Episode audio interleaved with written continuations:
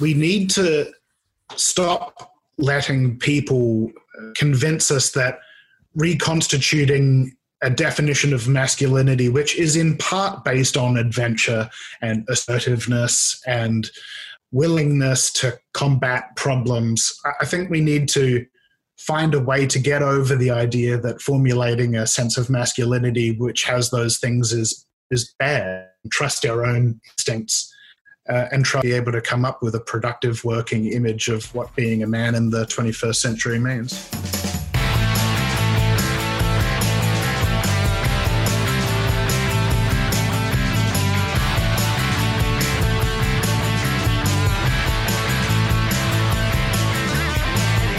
I'm joined today with David Olney. Thank you for joining us. Good evening, Tim. I'm also joined with our special guest, Peter Thompson. Thank you for joining us, Peter. Uh, good evening. Peter, you uh, were the first of us to kind of come across or gain a deep interest in a fellow by the name of Warren Farrell. Um, I understand that you would like to kind of start us off with the conversation about what he has to say today. Uh, yeah, well, I've always had a keen interest in um, gender and gender related issues. Um, when I was young, I was uh, a sensitive boy, and that got me into trouble sometimes. And, and I never knew quite what was what was going on. Uh, in university, I took a real interest in um, uh, in uh, gender studies um, and learnt a huge amount from various authorities on the topic. I think what is so special about Warren Farrell is that he harkens back to that real second wave notion of gender equality and examines ways that we can help men get there in a really productive way. Um, uh, Warren Farrell, he originally was teaching classes, I believe, in the at, uh, university in the seventies, and got the attention of the American National Organization for Women, who inducted him into the organization.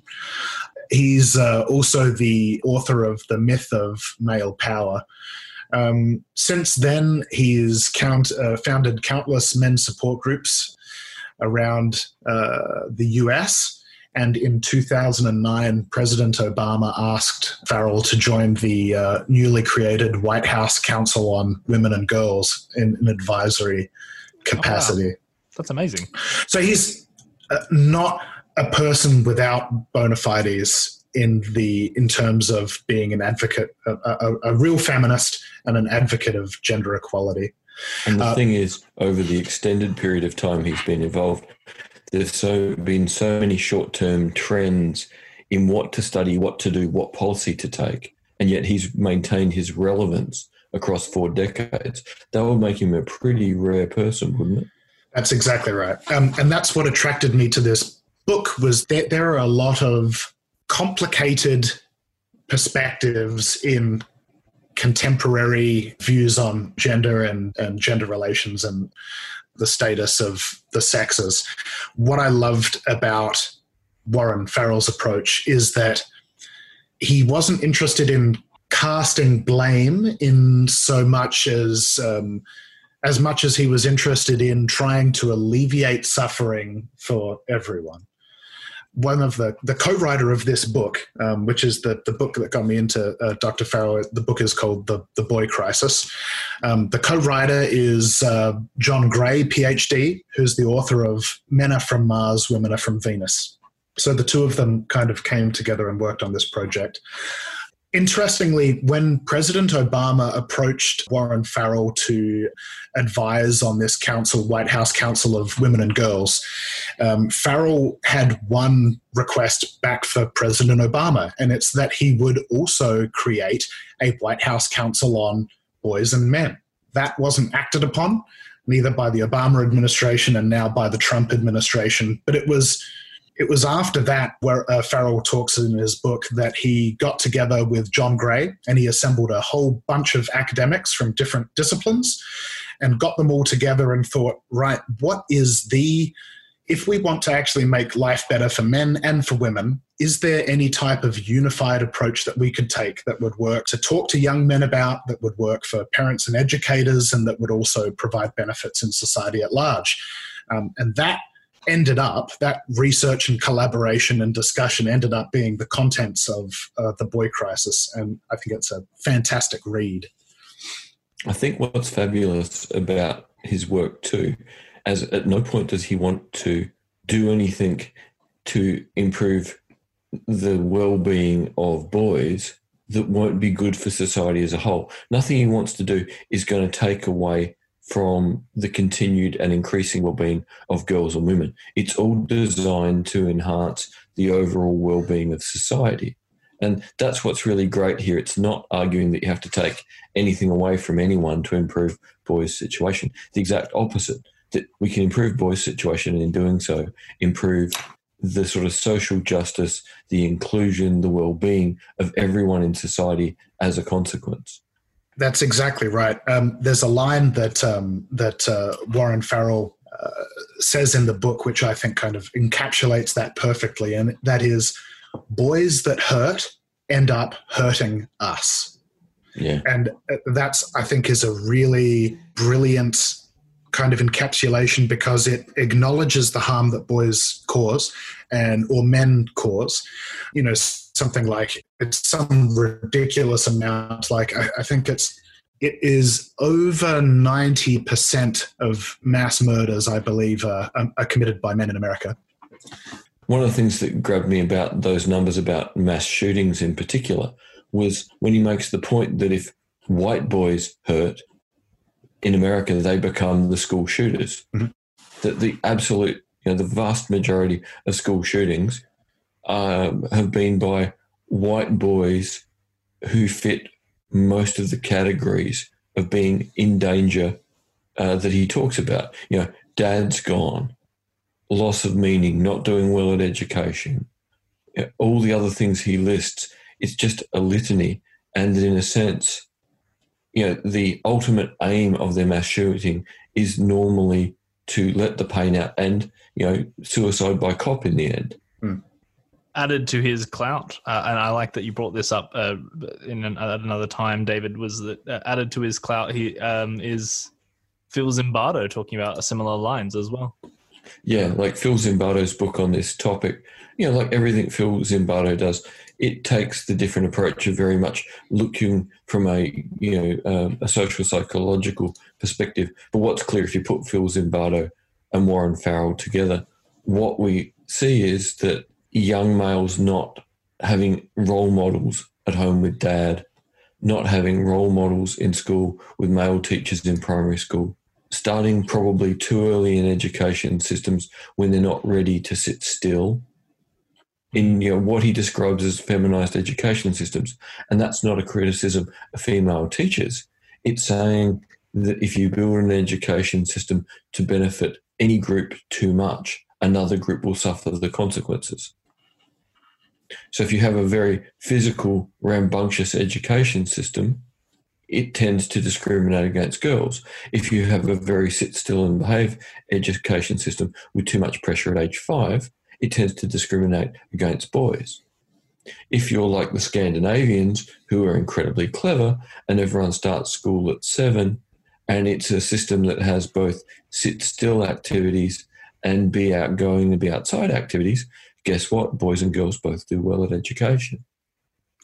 And Zimbardo raises the point as well. I think because uh, this is along the same lines as what you were saying, Peter. Um, mm. I think it's ninety-seven percent of um, incarcerations are men, like people in prison. Yeah, America, some yeah. ridiculously high. Like it's so so let's say jailable crimes. Let's say. Mm-hmm.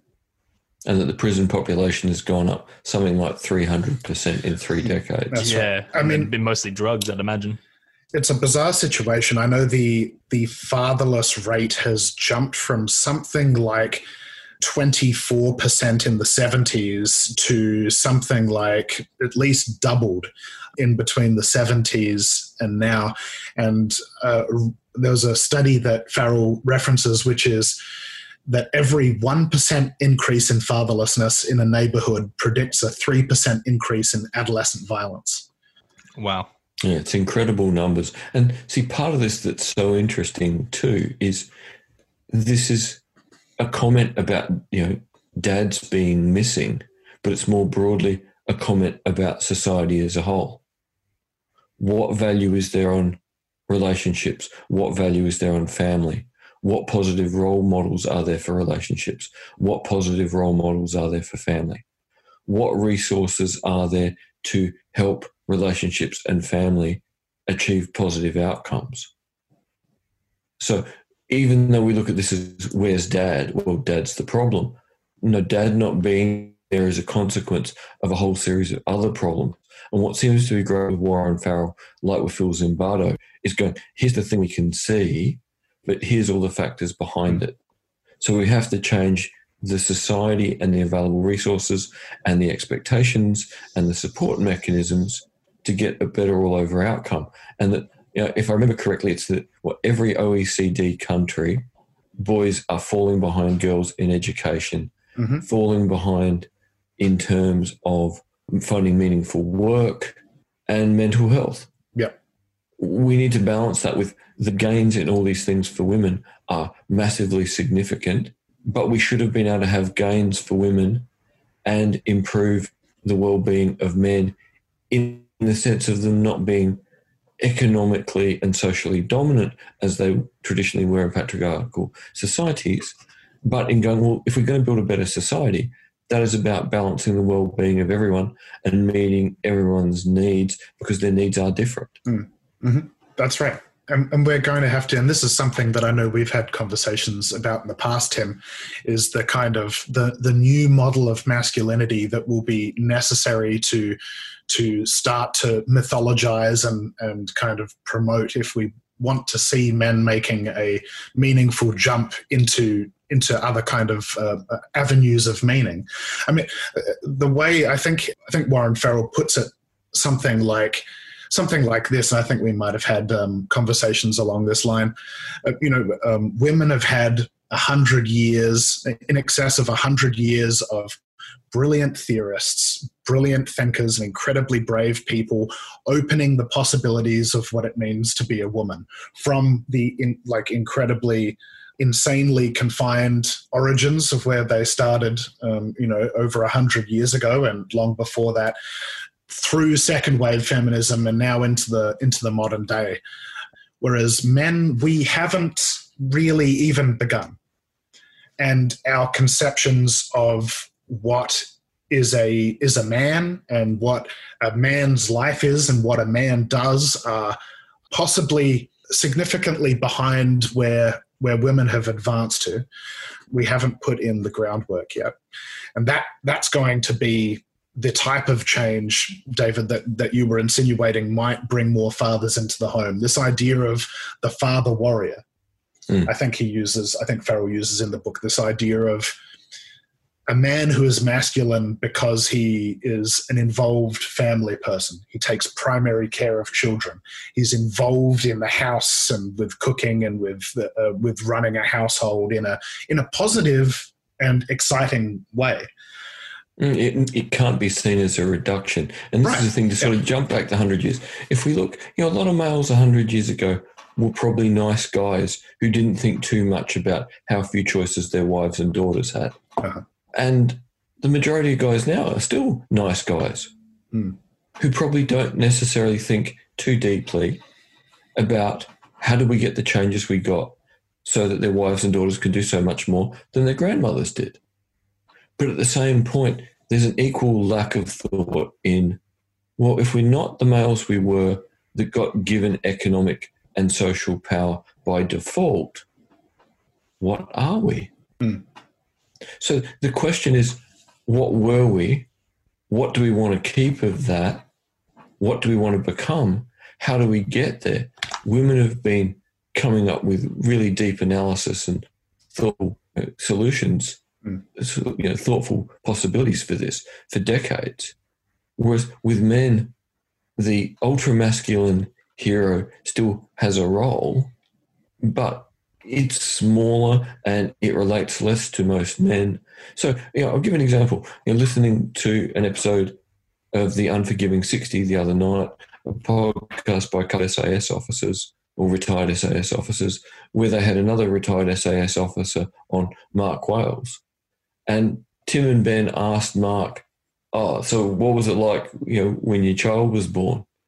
And he just says straight up, best day of my life and the most rewarding experience ever mm. after a lifetime of essentially being the quintessential action hero.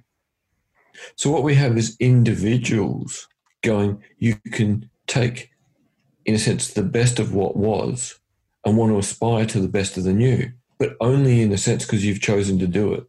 Right. And you're the kind of hard charger who will do it no matter what anyway. Mm. But where's the social and intellectual guidance for the person who isn't a hard charger, but is kind of a mellow follower of whatever the social norms are? Mm. Yeah, I mean, it's going to it's going to be a, a, kind of a multifaceted process. We can kind of look at at, at what women have done and um, and maybe take a bit of inspiration from that. You know, I, I really love some of the theorists. Some of the insights that I've gotten from feminist theory have blown my mind, and and we can do. I think we can make equivalent, exciting revelations about male, the, the nature of men and masculinity. For example, Warren Farrell talks about in the book what is the idea of a hero and how does it function in our society? And he presents the rather bleak, although I think it's actually quite accurate, hypothesis that the title of hero is something that we imbue with value so that it motivates young men to physically risk themselves for the approval of society. Mm. And that, the hero is rarely the person who comes up with the idea on their own. It's mm. to fulfill that social role. And it brings out something else that is a really uncomfortable thing that all societies need to deal with. Historically, young males are disposable. Mm. Old males can get young females pregnant. So old, powerful males can keep the species going, whereas young males are physically fit enough to be used to do dangerous things for social goods. So we have a terrible reality that even though some of those young males are going to grow up to be old males, we're initially going to treat them like they're disposable, put value on them that says if you're not a hero, you're nothing. Mm. And at times in history, great mechanism for maintaining the stability of your society at the cost of gender relations and power relations. So totally and utterly destabilizing, you know, the relationship. So I think here of Nicholas Christakis's book Blueprint, we talked about the uh, history of marriage, and that in hunter gatherers it was normally uh, monogamy, often serial monogamy, but normally monogamy. Agricultural societies came along, and it was you know polygamy, because to maintain land and maintain families and to keep everything under control when you were sedentary, you needed more people. Mm. And that the Romans and Greeks both went back to monogamy because it took young males out of that danger zone of risky behavior and once again made them connected to people and socially responsible to family in a way that made them less dangerous. So we can see even in antiquity that turning young males into heroes was sometimes useful if there was a good war on that was socially beneficial. Mm. But more often than not, it just created social and political havoc by having young males with no chance of having a social role, a family role, an economic role, and a meaningful future. Mm-hmm. I don't want to. I don't want to derail this because this is clearly going in a direction that what I'm about to say sort of is not. But I think it's important to highlight. I mean, we've been talking, let's say, for 15 minutes now. Probably been a bit more than that, and I can imagine that some of what we said might be triggering, for lack of a better phrase, although that's probably quite apt for some people who, let's say, in what are we up to? Sixth wave, seventh wave fem- feminism. Mm-hmm. You know, some of these some of these things that we're saying are let's say not compatible with you know some some theories out there is maybe a, some some frameworks out there is is is at least accurate. Oh, absolutely. Is it, is it, we're, is it not, important?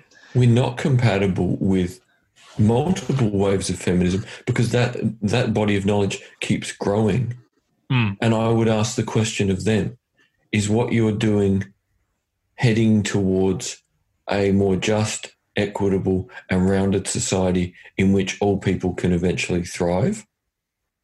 Or is it demanding that different groups conform to a utopian view that most people maybe wouldn't choose? So would, all of this is always contentious, and that's yeah. that's the point of trying to fix these problems. Mm. It is contentious, and I would agree. Like some, you know, if people would probably, um, they might, they might, they might uh, have have at least have have at least those intentions, even if they're not necessarily agreeing with what we're saying. If people aren't agreeing with what we're saying so far, or are finding it, let's say, triggering, and you're mm-hmm. still listening, that is good. well done. What I would like to highlight is that the reasons that let's say uh, you know feminism has you know at least 100 years of good academic literature and and, and theory behind it and mm. and progression behind it is because it, it is very definite that that there were a lot of gender inequalities that that that's let's say swayed uh, against women or, mm-hmm. or, out of women's favor. That mm-hmm. not to say that life was peaches and cherries for men in those times, which is something that you're saying now, is that being conscripted for wars and things like that and, and being effectively cannon fodder wasn't exactly a joyride just because you got to go home and exert some power over your, your family unit. But that was the prize. That's right. The prize for being socially throwaway is you get to have power over other people when you get back. And there's anthropologists who've made this argument, and those arguments make everyone uncomfortable. Yeah that oh, young males were given power over other people so that we can abuse them until that point. But the point is, I think the, the biggest thing going on here at some level is that males had power, women didn't have power. In order to get power, you have to be very organized, very disciplined, come up with great arguments, and help motivate people and change people's minds. Mm-hmm. Whereas men losing power is a positive for society as a whole, but in losing power, you change the nature of questions of identity, purpose, meaning, status. And you need to provide new answers to those questions so you get social cohesion, social justice, and equity instead of just a loss and a problem that's not being properly understood. Definitely. It, I think another thing let's say to keep in the back of our minds here and it, it, kind of frames the whole thing is that men and women weren't at each other's throats for the entirety of history. You know even though there were these power inequalities often they would work together as a family unit. It's not as if the narrative has been that you know women have always been oppressed and men have always sought out to oppress them in kind of active conscious efforts to suppress women as as a whole, not just not just those that they know. Well, the social say. norms were imposed on most people, male and female, with an equal level of pressure to conform to the social norms that benefited the system as a whole. Yes, it's it's not to say that you know men in the past haven't been at some kind of fault, mm-hmm. but it also isn't that men have for as long as you know uh, for as long as we've had societies that men have sought out to oppress women as a whole and that it has been a power play when i think it has just been the, the set of circumstances that have evolved over time that I'm, I'm going to say are not socially constructed in their entirety. Mm-hmm have worked together, played at their strengths to survive. And it's and it's now that we're in relatively sophisticated society, comparatively a lot more civil society, that we are able and have been able to create much nicer living circumstances for women. Mm. And and that is also now true of men. And we don't have to look at that in a a tip a tip for tat lens is, is my point. Yeah, well, before the podcast started rolling, we were having a, a an interesting conversation. We were talking about fundamental attribution error, mm. and I, I, think that kind of plays into into this conversation. Funnily enough, since I've kind of understood fundamental attribution error, which is, uh, gosh, um, could you give us a quick rundown? Somebody who's smart. I'm hoping I'm right, mm. but to me, it's always been that distinction between uh, I must be positive or the world's against me. But if you do the same thing, it's because the world was kind to you, but you're not competent. Right. So it's assuming that other people are different to us, that we must be in the right, they must be in the wrong. The world must be, you know, if it's in favor of me, it's not in favor of them, or vice versa. It's assuming an artificial difference because we don't want to acknowledge our similarities. It's abstract form of solipsism. Yeah. yeah. Since since I've learnt that principle, um, I have become far better at solving disputes between myself and other people because I'm able to say, look, actually I understand exactly what you what you're saying and why you're upset and I agree that I've done that and I agree that I've made you upset. I can accept my own culpability and as a person who likes to resolve conflicts even if I'm not in the wrong, I know that that's a fantastic way to resolve conflicts. The world is complicated. I'm often, even in the worst argument, you can be still 10% responsible for Simply the bad for situation there. that you're in. Yeah. Simply for being there. And so, it, it, as a as a person, I found a huge step forward in my life was when I could acknowledge that, saw that most people had generally good impulses and were trying to do the right thing, and that if I used that as a kind of opener, then that would really help me heal interpersonal relationships.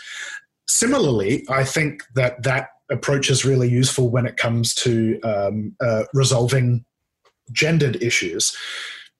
Yes, as Tim has been saying, the the vast majority of history has been a misery for women, perhaps specifically a misery for women. But if we want to go about fixing things, it can be a good place to start, not to get everyone's backs up to say all people have suffered because of their gender through history. And I think that's a really great place to start. And that's what I love about Warren Farrell's approach, kind of from a second wave feminist idea that there are negatives to being whatever gender you are. And There's negatives to limitations Mhm. of arguing that what we value is people being themselves Mm. when the social norms were you don't get to be yourself. You get to be what we tell you you are. Mm. and equally there just isn't much utility in comparing everyone's oppression and and No, And- because if we want a better society, what we've got to do is get rid of as many forms of oppression, but also for anyone who had too much power, if you're going to take some power away from somebody because that power gets poorly used historically, what do you replace that power with? Mm. Because 'cause the sense of identity will meaning yeah yeah, because you know, power makes it easy to get things done. Mm. So a loss in power is likely to lead to a sense of meaninglessness and an inability to achieve the outcomes you desire and become the thing you value. And that's going to make an angry person. Now, a lot of those angry people happen to be young males. And a lot of those young males end up doing violent things and our jails are full of young males. So there's a pattern here that says if we don't help a lot of people have a better sense of their identity, their ability to empower themselves, achieve things they value, define their own identity in much broader terms within a much more inclusive society where equity and justice are you know, grounded for everyone in some relatively new way, Mm. we'll continue having problems where even if things apparently get better for someone, for someone else, they're going to be angry and then potentially lash out. And that people lashing out with violence is incredibly detrimental to our society. And with the levels of sexual violence in our society, that isn't going to be solved by locking people up. That's an endpoint. What are the causes? And what can we do to reduce that form of violence happening, like we need to reduce most of the regular forms of violence? Mm. I think um, part of it, part of the solution, and and I have to stress that this isn't a, a woe is me negative podcast. What's so brilliant about Warren Farrell's book is the is the is the very real possibility of making excellent progress in the upcoming decades on this topic. I mean, constructive right I mean, it's a topic of conversation very often around um, kind of people of our age, I think, Tim, kind of noticing how our father's generation are in terms of their masculinity, how we are in terms of our masculinity in regards to how flexible it is to our identities underneath, and then how open younger kids, even uh, the younger kind of generation of boys becoming men right now. I think they're already making excellent progress, actually. I think we're dealing with an incredibly emotionally intelligent generation of, of young men, which is part, partly um, on the way to fixing the issue. Uh, uh, Warren Farrell kind of describes it as men you have used to have had a heroic intelligence. This is the intelligence of uh, of taking on danger to gain esteem, taking on danger and hardship to accrue power, with an end to exercising it over other people uh, without regard to one's physical or mental health. And what is emerging and what would be great to foster is a male health intelligence. When you're thinking about, is my family strong? Am I healthy and treating myself well? Am I treating the people around me well? Am I making intelligent decisions for a sustainable future? And it's already underway, but I think what is going to make, what is going to alleviate or worsen this problem is the degree to which society in general, from the family level to the government level, is is is helping men reformulate this type of positive meaning in our lives and making space for it mm. within how we define society. See, you know, when you guys talk about this from you know, the possibilities for younger males, I kind of find myself in a strange thing, being 48, being from a generation that was still fairly, you know, Australians were still fairly masculine in my age, but being blind, not ever being able to play the hero role. Mm. So very much having to define my own space, which has not been in any way to take on the traditional hero role, but to find my own kind of role of empowering people through education, mentoring, and believing in them, mm. and being very gender neutral in I've hopefully empowered as many young men as I have young women. So I found my way because I fit outside the social norms. And that's not an easy thing. What we want is a society where the social norms go, well, what are you going to do that's good for you, good for family, good for young people? Good for society, and how are we going to help you do it? Mm, right. So instead of it being the struggle to be different, and you know, when you talk about you two, the amount of emotional intelligence of very young males, I kind of reflect on the last few years of teaching. Go, yeah, there's a lot of emotionally intelligent young males I've taught who have no concept what they're going to do post uni in the changing job market but are still carrying the social pressure that they have to be a primary breadwinner and define themselves through career. Yeah.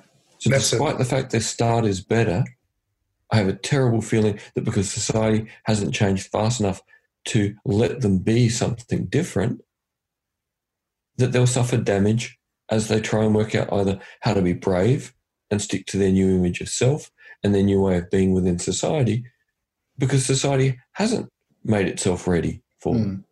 Mm-hmm. I think you've you've hit the nail absolutely on the head there. In the book, Warren Farrell talks about the. We've talked earlier. We brushed upon the fact that men are underperforming uh, versus girls in um, in well in all fields of education. So that is primary, secondary, and tertiary education. Now, uh, this is reflected in the job job market when men are doing more of the more of the labor which is going to be most readily replaceable with automation. Where is my lovely little spreadsheet here? In America, and I imagine it would be similar here, the overwhelming majority of truck drivers, long haul truck drivers, are male, for instance. And that's some of the very first stuff on the chopping block in terms of automation. And of course, manufacturing and, and other industries have similar gendered um, gendered uh, uh, kind of stereotypes, I suppose. At the same time, we're not very good at getting at kind of future proofing men. One country that uh, is uh, seemingly very good at this is Japan, which has a kind of extensive vocational program that splits, I think, during the middle of the high school years. If you go to um, a Japanese work school, 99.6% of trade school graduates receive jobs after graduation. I would suggest that if we were looking for a model for a program to help young men get into meaningful future proof work, that might be something that we look at. Yeah, our focus on you must go to uni. Why? Because we're going to be a service economy. Mm. means we're lacking people who can do technical, practical things. Right. And let's be blunt, there may be a male predisposition for technical, practical things where more than 50% of plumbers, electricians will be male for a very long time. Mm. There's nothing wrong with that as long as the opportunity is open for anyone to have a go at anything they want to with the support of society Right. to go, no, they deserve an opportunity. That's it's partially due to universities having identity crises about whether they're vocational or just higher level Well, they were given that by government policy. yeah, but but the universities play into that as well. It's like it, they they might have been given those circumstances, but they've also doubled down on it. Oh, yeah. and, You know, income stream equals woohoo, we better chase it. That's Yeah. right. Yeah. Mm. So education's not helping because the sit and be bored only suits people who can see the benefit. Was if you really weren't sure you wanted to be there and you couldn't see another choice. Hmm. You know, in Phil Zimbardo's book about young men, he did some interesting surveying within the US military of why young guys joined the US military. And yeah, the answers were just so common, person after person after person in the survey. I want to be active. I want to be outdoors and I want to be part of something physical. And we're told we're meant to be heroes, and I can't see anywhere else where you're allowed to be anymore. Mm. Yeah, so again, I they're absorbing the historical knowledge and just finding the, the, the bastion for a pre-existing model. Yeah, I'd imagine that there are. I, I I- I don't know the statistics on this, and this is so it's just a guess.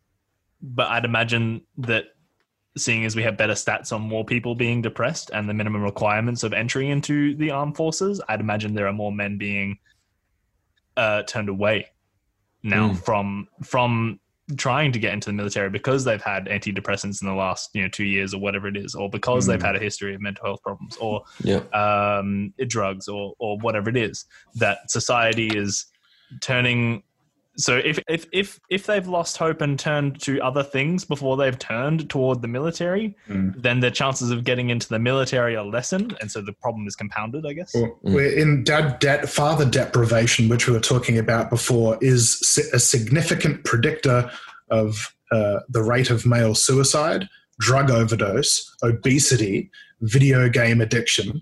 It also shortens telomeres um, by the age of very, very, very bad. Yeah, extraordinarily bad. And so, so you're exactly right, Tim. It's a self-perpetuating cycle where, where, where um, I don't mean to disparage anyone who serves in the military because obviously it's the most, it's about the most noble thing you could do. But yes, I imagine there would be a lot more people being turned away now as a percentage of, of total applicants than ever before.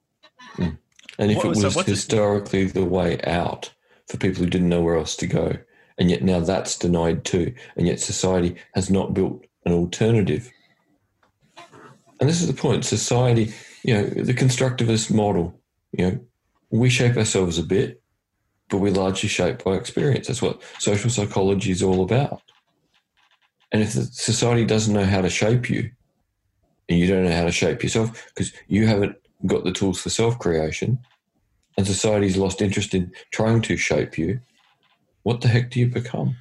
I mean, it's it's interesting because we talk about you know we talk about the impact of, or, or the the conversation is often had about representation on screen or representation in, in TV and media, and I, think representation is great. Um, I like to see content where different types of people are represented. I think it makes it for more informative. I think it makes it better. I think in entertainment it makes it more entertaining. But then at the same time, that kind of acknowledges the power of what people are exposed to. We're talking right now about what is required to set men straight in some ways, and that's kind of a positive, articulated idea of what we can be. We can't become something that we don't have an image of in front of us. I think, and that kind of uh, touches on what we were talking about earlier. Part of the project of feminism over the past hundred years, or hundred more years, um, exceptionally long history in South Australia, which I think we ought to be more proud of, but it's neither here nor there, uh, has been forming these images of what women can be, of of of the female astronaut, of Amelia Earhart crossing the Atlantic, these uh, uh, fantastic role models. Uh, whereas uh, you know, I really don't want to point fingers because what's so wonderful about the book is that Warren Farrell doesn't point fingers. He says it's a complex system. Both sides have things that need to be fixed. If both sides needs are fixed, then the whole system functions better and it will have a snowballing positive effect. Brilliant. Mm. But my experience at university, along with the really brilliant feminist theory uh, that I accept that I super loved, like Germaine Greer, 70s second wave stuff, which, which is brilliant. I did get very, very, very depressed about the the way that men are perceived. And I, I started to really take that on myself and internalize the most negative possible ideas about what a man is to the point where I became very, very confused about a lot of things kind of deep down. I, I, found quite distressing, and I imagine I'm not the only one. So, you know, it's it's difficult to say. I don't want to say anyone's wrong. I think people should try and people should agitate for justice in whatever way they see fit. But I think that there is a current lack of positive images for men to aspire to, and I think in the universities that's doubly the case. I think it can be a a very negative place for young men who are just trying to formulate their identity. I'm not sure if I can be any more tact, any more tactful, tactful. than that. Yeah. my, my gender studies didn't focus on men at all, by the way, when I did. Okay. Oh, that's cool. Uh, oh, I mean, not cool. That's terrible, but you know what I mean. Yeah, I guess it's just it, it's just an anecdote, let's say, and not that I did much of it, but yeah, it's it it, it, it, isn't a constructive place for for for male identity. I, I don't think. Yeah. Yeah, I mean, I, I, it's really been the most bizarre couple of years. I, like I said, kind of at the start of the podcast, I got interested in this stuff because I was the weird boy who wanted to play make believe, not kick the football, and I was always excluded, received a fair bit of bullying, didn't understand male banter, but eventually I did. Kind of when I when I started in my uh, early adult years, I started to understand. Ah, uh, it's just a stupid game that men play. It's kind of a vetting procedure. I looked at it with my through my David Attenborough glasses, and I thought ah, these are just funny apes. And I was kind of able to see a little bit of I was able to see a little bit of value in there in the way that men held ourselves, and I was able to see an interpretation of it that wasn't entirely negative, that had at least a little bit of reason behind it. And, and that's what kind of kept me interested was trying to figure out what this riddle of riddle of gender and masculinity was all about it seems that you circumvented, let's say, your personal lacking identity mm-hmm. by by giving the most ch- giving charity to the things that you didn't understand and that that, that probably left you out. Yeah. Yes. Yeah, uh, i think that was that was a huge part of me kind of making peace with my identity in the end and my masculinity. I think in a in a way that's a little bit, I don't want to put words in his mouth, but in a way that's a little bit similar to David's uh, perhaps uh, experience of being an outsider mm. that gave him a unique view on, on the whole, on the game, so to speak, on the social game. Um, Did you recognize that how many people want to put the work in? Because when you do the David Attenborough, you go, oh, look at the male humans. Mm. They're being odd. Mm. Oh, and some appear to be leading and others appear to be following. Mm. Oh, they're the ones that don't want to think for themselves. So, as usual, following the path as prescribed by those who are popular or powerful is so much easier than doing your own thing. Mm. And pretty much you talk to anyone who's done their own thing, the outcomes are really positive. But the cost along the way mm. can really be significant. I remember what I was going to ramble on about. Sorry, sorry to interrupt, David. Pardon That's me. Um, so I came into university with this idea of like, right, going to try and expand upon, I'm going to expand upon my knowledge of men. Obviously, there's some good things there. Obviously, some stuff is problematic, but we can work through it by recognizing that there's good and bad, there's wheat and chaff, and we can sort through it through the process of, of, of academic exploration. I have never received so much hate than for suggesting that men actually are vitally in, in need of, of some consideration and some help. Some of the vitriol that I've received and some of the comments for, for just making that assertion um, that the condition of ev- everyone could be improved by focusing on men more is pretty extraordinary. Uh, I think it's especially with our online lives now and the connectivity that we have online. I think a lot of young boys who make similar kind of pleas for compassion or understanding are, are shot down.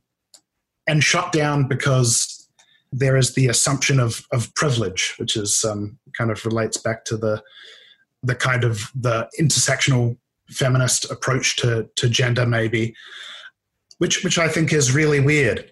The reason that I think it's weird is that nobody ever says uh, this white male is making a point about uh, gender. Uh, let's ask him: Have you got a disability? Uh, what was your childhood like? You know, how much money did your parents have? What uh, have you ever been uh, physically assaulted?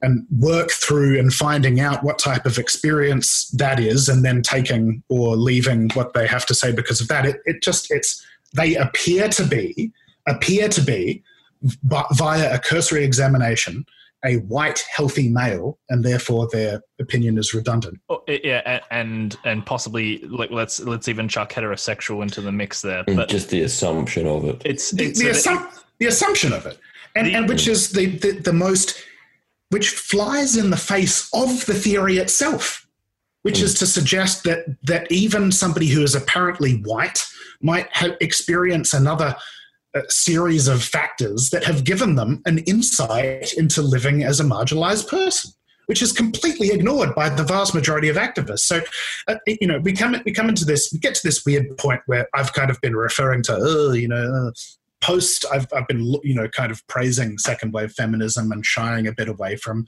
other things. It's not because i don't think that new theories are genius because i think they are genius. But the way a lot of them are genius but the way that popular the way that they're popularized and the way that those theories and concepts are used once they get out into the public domain is so contrary to what they were designed for and, and any utility that they might that they might get.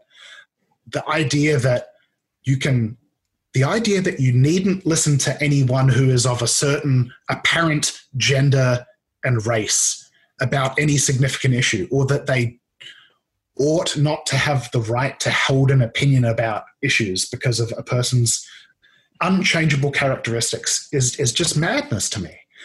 And I think one which is stopping progress, which would help everyone. You know, as we've been talking about in this conversation, the real tragedy is that we could potentially be making better progress on helping men not hurt women and to not hurt ourselves. Uh, And I think that's the really maddeningly frustrating part. But that's just my opinion. Um, so like I, I wholeheartedly agree with you that there's some hypocrisy of the intersectionalists let's say that they're not affording everyone the same Mm.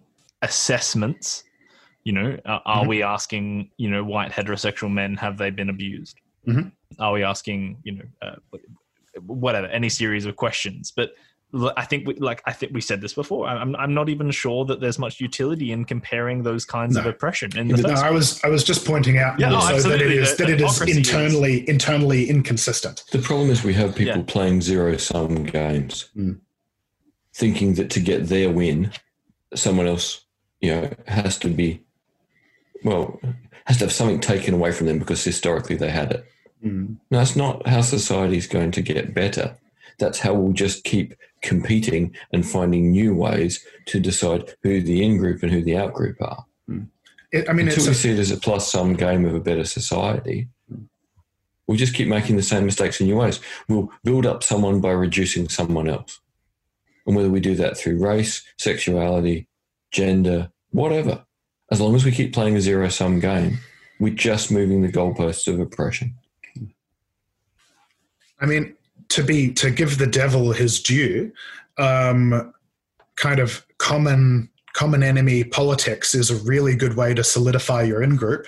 Yeah, and not being rude when you've got so many waves of a theory, so so many waves of feminism that amongst themselves could spend the next ten years arguing and unpicking each other's thoughts. What's the best way to make them politically cohesive and able to bring about outcomes to find a common enemy? You know, common threat, as Jonathan Haidt says, is the greatest way to bring people together. And if the commonest threat on planet Earth is why it metaphorically have a common threat. It's a way to bring your activism together. And it will bring your activism together and you might get an outcome, but it will be a zero sum outcome. One that just shows that at the end, a genuine improvement in society as a whole is harder to get. And when we reflect later, we'll go, well, did we actually try? this is this is obviously affecting you know uh, African American men as well who have had there's um, really good statistics following the the fatherless homes for, for that for that group of people. Mm-hmm. Um, but because it, if anything, it's probably been happening to a, a, a larger extent for a longer time. So they're our precursor of these problems. Yeah, they happen twenty years, thirty years earlier and make up the majority of the US prison population, exactly. despite being an absolute minority of the overall US population.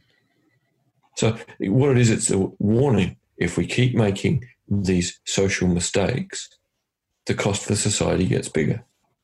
And and you wouldn't want to focus that uh, like a policy just specifically. I mean, you might have some things that let's say tailor a little bit to African American men that because maybe there's different cultural settings that you need to cater for.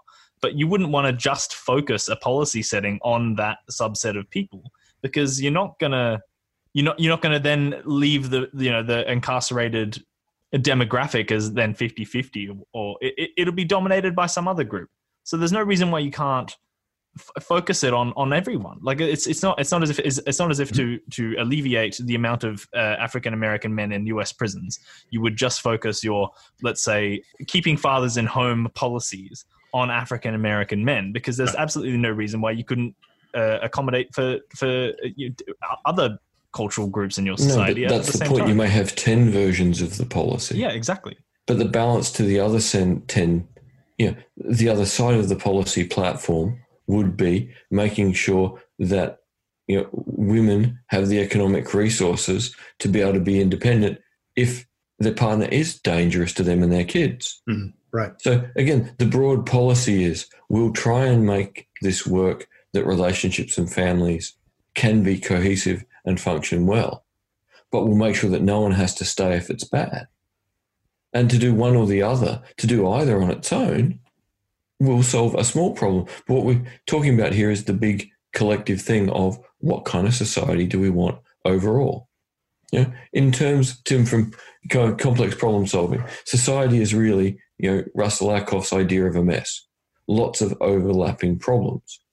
The difference is like some messes out in the world, we live in this one and can't just call it a mess and shrug. So start working out which problems are attached to which others and which solutions will have as many positive impacts as possible. If you want a really low resolution analogy, you got to focus on cures rather than um, alleviating symptoms. Yeah. Um, or prevention. yeah, yeah, cure yeah, where you can. Yeah. But start start working towards. We don't want people even ending up in court the first time. Mm. Yeah. We don't want women going. Should I want to leave, but I can't. We don't requires, want kids watching violence at home. That requires being really honest with ourselves about. Yeah, but that's not going to make society very happy either. Because no. if what the norms say is we've got a good society. It's all going swimmingly well. And if you don't think so, you're the problem. Yeah. Well, that's not very helpful historically. So the irony is here we have historical norms then in combat with the new norms that are trying to be constructed about letting people have new identities and sense of self and opportunities. And we have you know, norms that are dissolving and leaving people without clear identity. And all this is happening simultaneously. So let's at least you know, capture the interconnectedness. Wouldn't be a bad place to start. No.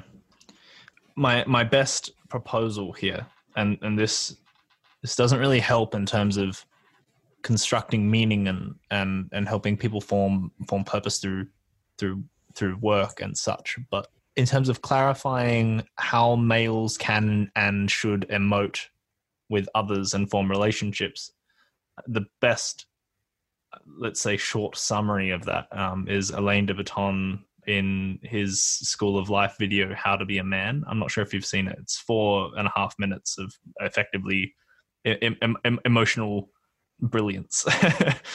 yeah. It, it, it basically just it, it kind of tears down the idea of James James Bond suave coldness, and instead of mm. asking men to be cool, it uh, asks men to be to, to be warm. warm. Yeah, mm, that's right. Uh-huh. Yeah. yeah, right. No, I've, I've seen that one. Alain is Alain de Botton is is incredible. No, that's ex- that's exactly right. I mean, we need to, and at the same time, I, I it feels so wrong. I, I wanted to advocate that. Yeah, we have this new conception of of men based upon you know our bravery to seek warmth and our bravery to buck against social trends that say men have to be cold you know you know we can take a little bit of excitement um, and adventure even though the um, what is it the uh, the diagnostic manual of um, mental disorders the DSM oh, DSM five. The DS, DSM five. Even though the DSM five has said that a, a, key component of traditional masculinity in a negative way is the lust for adventure, I would still say that maybe we should start finding ways to get in similar ways that that men have rightly looked at the way that gender is special and how they can be happy and proud of themselves for who they are. I think we need to start, we need to stop letting people uh, convince us that reconstituting a definition of masculinity, which is in part based on adventure and assertiveness and willingness to combat problems. I think we need to find a way to get over the idea that formulating a sense of masculinity which has those things is is bad. We need to get away from that idea and trust our own instincts uh, and try to be able to come up with a productive working image of what being a man in the 21st century means.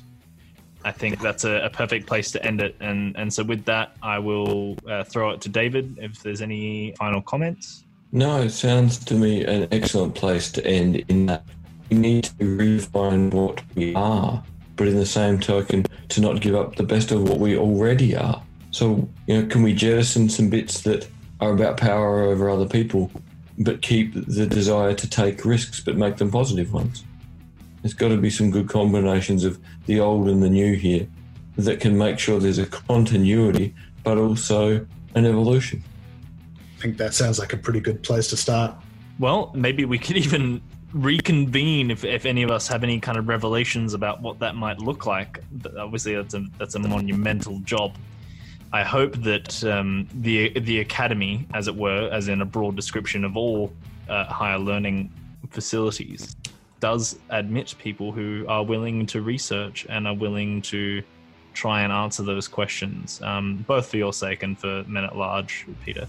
Mm-hmm. Um, thank you very much, Peter, for joining us. It's been an absolute yep. pleasure to have you. It's always a pleasure to speak to you both. And thank you, David. Thank you, gentlemen, and thank you, listeners. Hello, listeners. If you're enjoying our podcast, please subscribe and like our Facebook page. Search for Blind Insights with David Olney. Also, don't forget that we have merchandise. Thank you to the Ozcast Network. Peace out.